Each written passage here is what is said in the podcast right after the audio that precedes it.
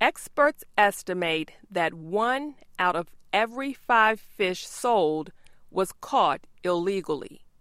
They say the illegal fishing market is worth $23.5 billion a year.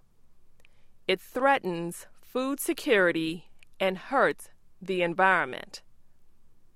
Officials are using new observational technology to fight illegal fishing. Hello to everybody. Uh, thank you for taking the time to join us here in Harwell uh, in the Operations Centre to what we call Project Eyes on the Sea. That is Tony Long. He leads the Ending Illegal Fishing program for Pew Charitable Trust.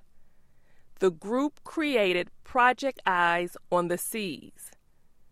Large three dimensional images of a globe can be seen on a video that plays behind him. It looks different to what you might expect because this globe only shows you the vessels that are coming into this system from a live automated information system, or AIS. The screen shows there are 120,000 fishing boats that have AIS. They are required to have the technology. But those who are fishing illegally often turn it off. The technology does not tell observers when that happens. Project Eyes on the Seas combines satellite information with secret government records on every ship's past activities. The same system as the fishing vessels use to predict where the fish are going to be, we can bring that environmental source into this data. Mr. Long says that permits investigators to understand exactly where the fishing boats are operating. The Pew team gives the information it gathers to port officials to help them decide if they should take action against a ship. Tony Long says he would like to be able to provide port officials all over the world with clear lists. They would inform the officials about ships to inspect, ships to bar from entrance, and ships to permit entrance for trade activities. The Pacific Island nation of Palau was an early user of the technology. Palau has one of the richest fishing areas in the world and wants to protect it. Last year, it announced a plan to ban commercial fishing in a 630,000 square kilometer area. KB Sakuma is a special advisor to the president of Palau. He says Palau is trying to deal with a recent increase in illegal, unsupervised, and unreported fishing.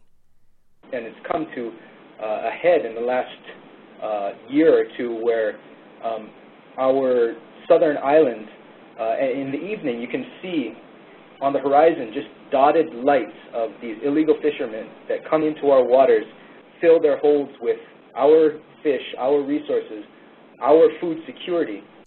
Mr. Sakuma hopes the information from the project will help Palau fight fishing piracy. Project Eyes on the Seas is also watching waters near Easter Island in Chile. Tony Long expects that the system will support fisheries and markets that want to guarantee their products are gathered legally. I'm Marcia James. Words in this story Globe, noun, an object that is shaped like a large ball with a map of the world on it. Automated, adjective, to be operated by machine, computer, etc instead of by humans.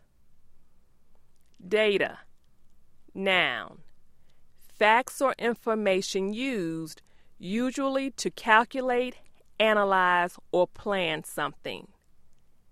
Commercial, adjective, related to or used in the buying and selling of goods and services. Come to a head, idiom, to reach a critical point. Does illegal fishing happen in your country's waters?